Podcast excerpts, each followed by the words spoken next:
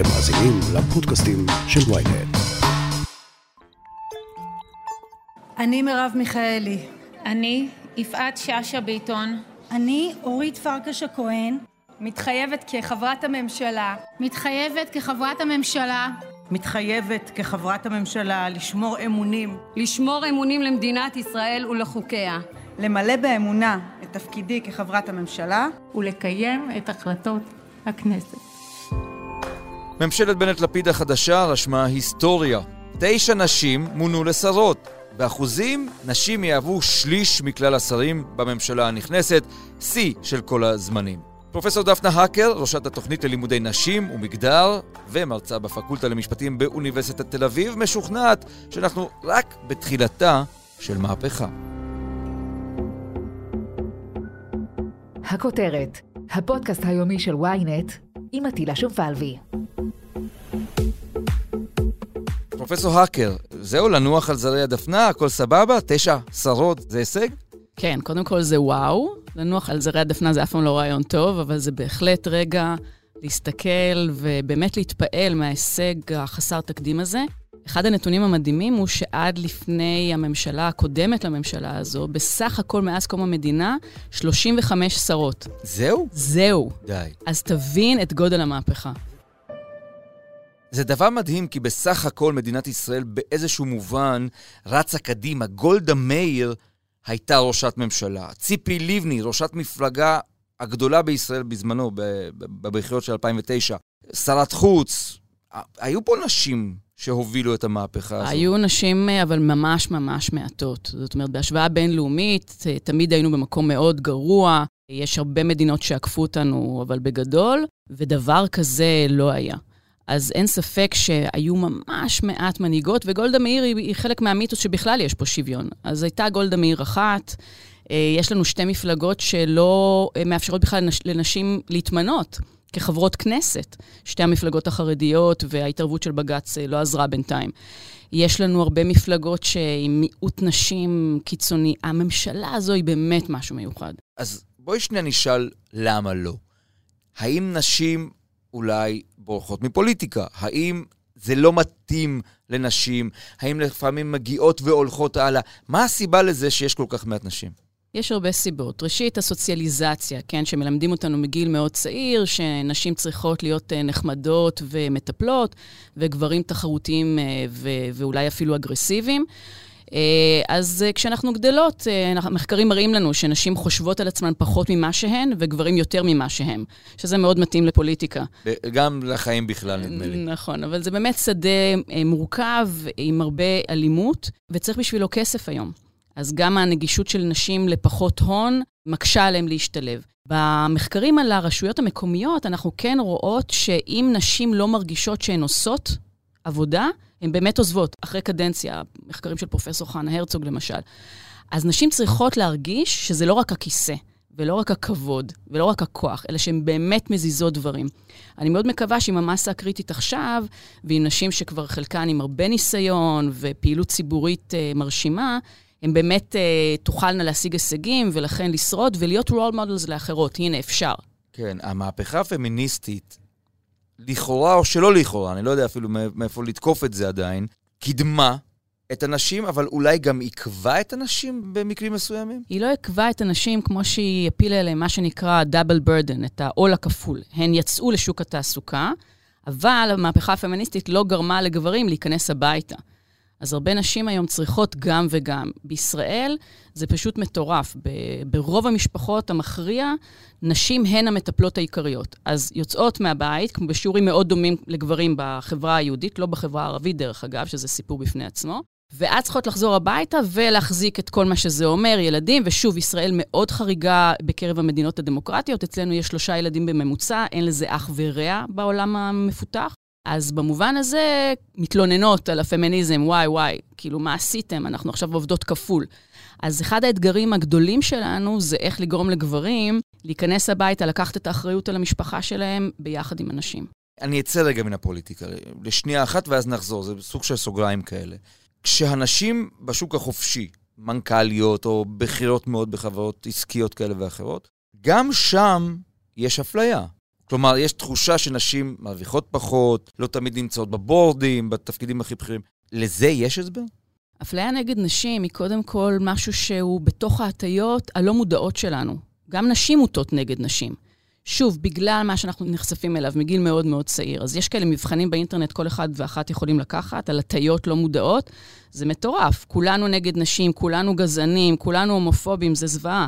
אז צריך פה תהליך חינוכי מגיל מאוד מאוד צעיר, כדי באמת לאפשר לנו להיות מי שאנחנו רוצים ורוצות להיות, ללא קשר לשאלה אם נולדנו זכרים ונקבות. אני כראשת התוכנית ללימודי מגדר יכולה להגיד לך שאני נכנסת לכיתה של 120 סטודנטים וסטודנטיות, שואלת אותם מי למד בתיכון על פמיניזם. עדיין, גם ב, כן, במאה ה-21, כמה אצבעות מאוד בודדות מתרוממות. יש רק ארבעה תיכונים בארץ שמלמדים לבגרות על מגדר. זאת התנועה החברתית הכי חשובה של המאה ה-20, ואנחנו לא יודעים עליה כמעט כלום, שוב, למעט האנשים שמגיעים ללמוד את זה באוניברסיטה. אז אין לנו אפילו את המודעות שיש פה בעיה. וצריך להסתכל באופן ביקורתי. אז מה אנחנו שומעים? הן בוחרות, הן רוצות, הן לא מתאימות, תפסיקו להתבכיין, ממורמרות. אין פה את המצע התיאורטי והאמפירי שמראה באופן עקבי, כן, יש אפליה, יש תקרת זכוכית. אנחנו לא חושבים שנשים מתאימות להיות מנכ"ליות, כמו שאנחנו חושבים שגברים מתאימים להיות מנכ"לים. ובזה צריך באמת, באופן מודע, אקטיבי, אה, מושכל, להתמודד.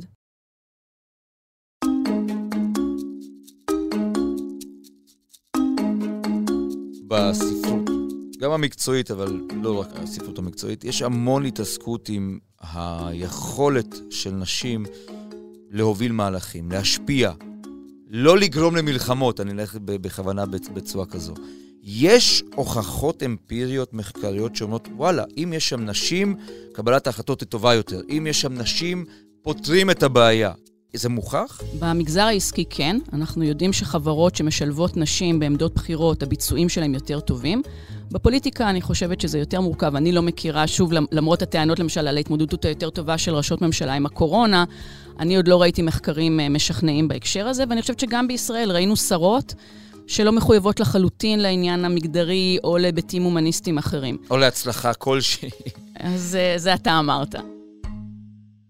אז אני חושבת שאנחנו היום יותר מפוקחים ומפוקחות. הדוגמה של חבר הכנסת עודד פורר, למשל, אה, מראה שאם חבר כנסת לוקח ברצינות את הנושא המגדרי, הוא יכול לקדם אותו. אז אני מציעה שנשתחרר מהסיפור של נשים-גברים רק הפרמטר של האם זה מה שיקדם נשים. יש היום אה, הזדמנות לעידן חדש שבו גם גברים יותר ויותר מודעים, לומדים, מוכנים ללמוד. אה, מוכנים לפנות מקום, מוכנים להשמיע קול חדש. זאת התקווה בעיניי. ושוב, אני רואה את זה בלימודי מגדר, כמעט ולא באים סטודנטים גברים ללמוד. כולנו ממוגדרים, מגדר פוגע גם בגברים, כן? אני תמיד נותנת את הדוגמה של uh, חוג בלט, כן? שבנים, ילדים שרוצים ללמוד ופשוט לא עושים את זה, או הלחץ של להיות המפרנס העיקרי, שיעורי ההתאבדות היותר גבוהים של גברים, תוחלת החיים היותר נמוכה של גברים. יש לנו אינדיקציות שגם לגברים יש פה פוטנציאל אדיר לשחרור, הם צריכים להצטרף למהפכה הפמיניסטית. נשים, למה הן מרוויחות פחות? משתי סיבות עיקריות. אה, ראשית, הן עובדות פחות, מכיוון שהן עובדות יותר בבית. המחקרים הישראלים מאוד עקביים בהקשר הזה. הן עובדות כל שבוע כעשר שעות פחות בשוק התעסוקה, בגלל שהן עובדות יותר מעשר שעות בבית. בכלל, בממוצע, שתם, אה, כשמחברים שעות עבודה, יש מחקר מדהים של עבודות שקופות בוון ליר, מכון ון ליר, עמית קפלן ואחרות. הם חיברו את שעות העבודה בשכר עם שעות העבודה ללא שכר. תקשיב טוב, נשים בישראל עובדות כל שבוע 12 שעות יותר מגברים. אז כן? והרוב לא מתוגמל. אה, אז זה ממש תמונת הראי של חלוקת התפקידים בבית. על זה תוסיף באמת את האפליה הישירה שאתה דיברת עליה. אם הן לא משתבצות למשרות הבכירות, הן פשוט משתכרות פחות. אוקיי, אני חוזר לפוליטיקה. סבבה.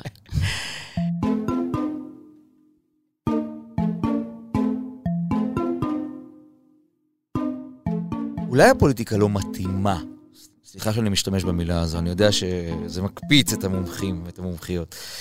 זה קשוח, זה מאוד מאוד קשוח, זה בוטה, זה גס, זה נמוך. זה הרבה דברים שאם הייתי עכשיו 30 שנה אחרונות, אוי גברתי, זה לא מתאים לך, זה לא ליידי לייק.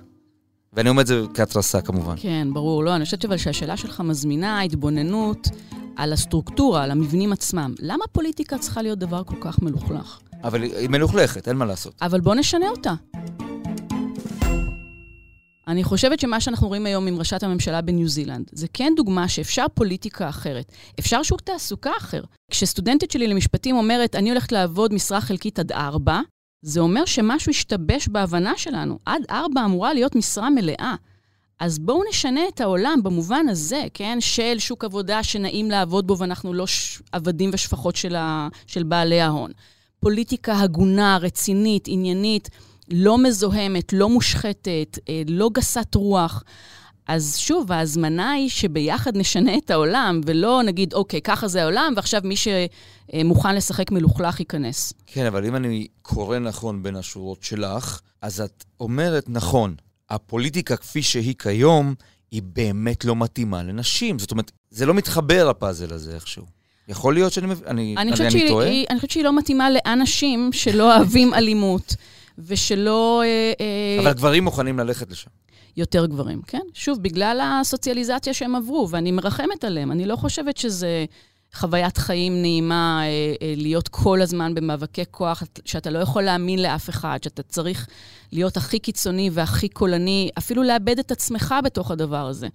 אז אני מאחלת לכולנו פוליטיקה אחרת, באופן עמוק. כן, הזכרת את ניו זילנד, אבל יש עוד מדינות, נכון? בסקנדינביה, מעמד הנשים במדינות מסוימות הוא הרבה יותר בולט. למה זה שונה במדינות כאלה, נגיד? אז יש מדינות שממש שינו את החוק, ולא מאפשרות למפלגות שאין בהן ייצוג הולם לנשים לרוץ. אז שוב, אצלנו ממש יש את הקיצוניות השנייה של החרדים, ואין שום סנקציה על מפלגה שלא נותנת ייצוג הולם לנשים. אז... עדיין. נכון.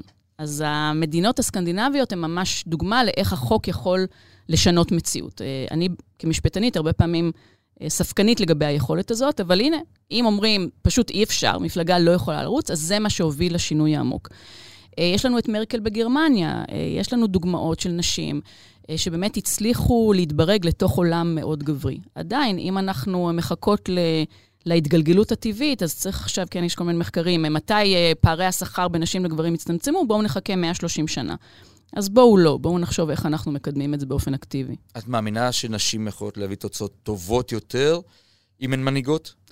אני חושבת שנקודות המבט של נשים, ושוב, נשים מכל מיני קבוצות אוכלוסייה, נשים חרדיות, נשים פלסטיניות ישראליות, נשים uh, דתיות, uh, נשים uh, עם ילדים, בלי ילדים. עכשיו אנחנו רואים שתי נשים עם מוגבלות משמעותית בכנסת, אז המחקר הפמיניסטי מלמד אותנו על החשיבות של ריבוי נקודות המבט. אנחנו מביאים לשולחן קבלת ההחלטות את חוויות החיים שלנו, ולכן מאוד חשוב שיהיו שם נשים וגברים ומגוון, diversity, מכל קבוצות האוכלוסייה.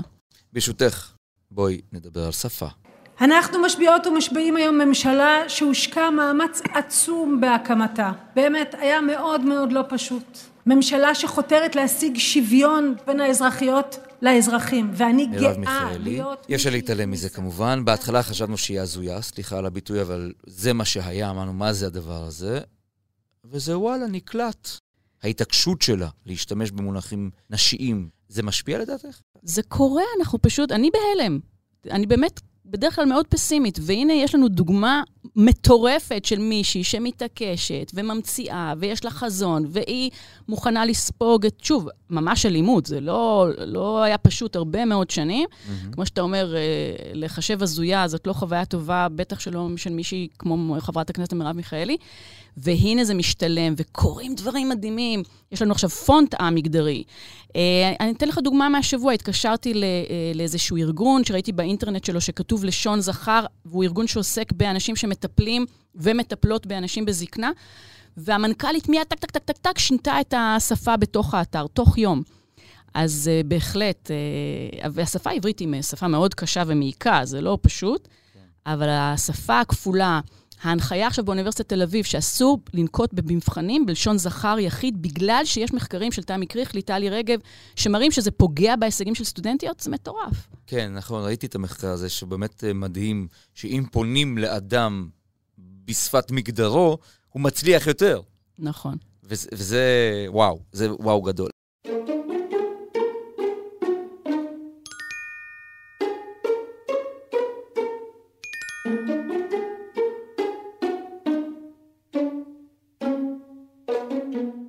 את חושבת שבעשור הקרוב תהיה מחיקה של הפערים? כמעט מוחלטת? בסופו של דבר אנחנו בכיוון הנכון? אנחנו בכיוון הנכון, בטח לא תוך עשור. זאת עבודה הרבה יותר תובענית, וצריך לזכור שבחברה הישראלית גם יש כוחות נגד. אז הדרת נשים למשל, העובדה שיש יותר ויותר מרחבים פומביים, ציבוריים שאסור לנשים להיות בהם, על במות ציבוריות, בצבא יש מאבק נורא גדול, מסלולים בהפרדה באקדמיה, מי בכלל יכול לשאת את המחשבה הזאת, וזה קורה. אז אצלנו בישראל אנחנו צריכות להיות וצריכים הרבה יותר מוטרדים ועם היד על הדופק, לא רק להמשיך ולצעוד קדימה, אלא לא ללכת אחורה. כלומר, השמרנות לא יכולה לנצח במקרה הזה. אנחנו מאוד מקווים ומקוות. זה מטריד אותך? מאוד מטריד אותי. אני חיה פה, הילדים שלי חיים פה, אני רוצה שיהיה להם, גם לבן וגם לבת שלי, סיכויי חיים אה, שווים, שוב, ללא קשר אם הם זכר או נקבה. ובתוך, uh, יש לי עכשיו בת חיילת, הבן שלי עוד שנייה מתגייס, אני רוצה שתהיה להם חוויה צבאית בלי, בלי הדרת נשים. היום יותר גרוע להיות בצבא בתור אישה מאשר כשאני הייתי חיילת. דיני משפחה, התחום שלי, היום בשביל אישה להתגרש זה הרבה יותר קשה, כי המערכת ממש פועלת נגד נשים. אז יש מרחבים אלימים, קשים, שיש עוד המון עבודה ו- ודאגה אמיתית, עמוקה. וזה קורה במקביל לתהליכים של תשע שרות, בקבינט גם ארבע נשים.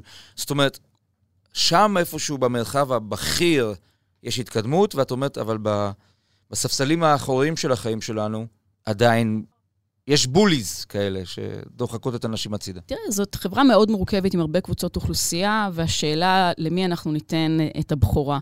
לקוחות אה, שמרניים שחושבים שכבוד בת מלך אה, פנימה, או לקוחות אה, פרוגרסיביים שאומרים, העולם גדול, לכולנו יש זכות לחיות חיים מלאים, שוב, ללא קשר לשאלה עם איזה אברי מין נולדנו. יפה, ועם אה, סימן השאלה הזה. סימן הקריאה. אה, למי? התחלתי עם למי, אז אני משאיר גם סימן קריאה וגם סימן שאלה. פרופסור הקר, המון תודה שהגעת אלינו. תודה רבה. תודה לך.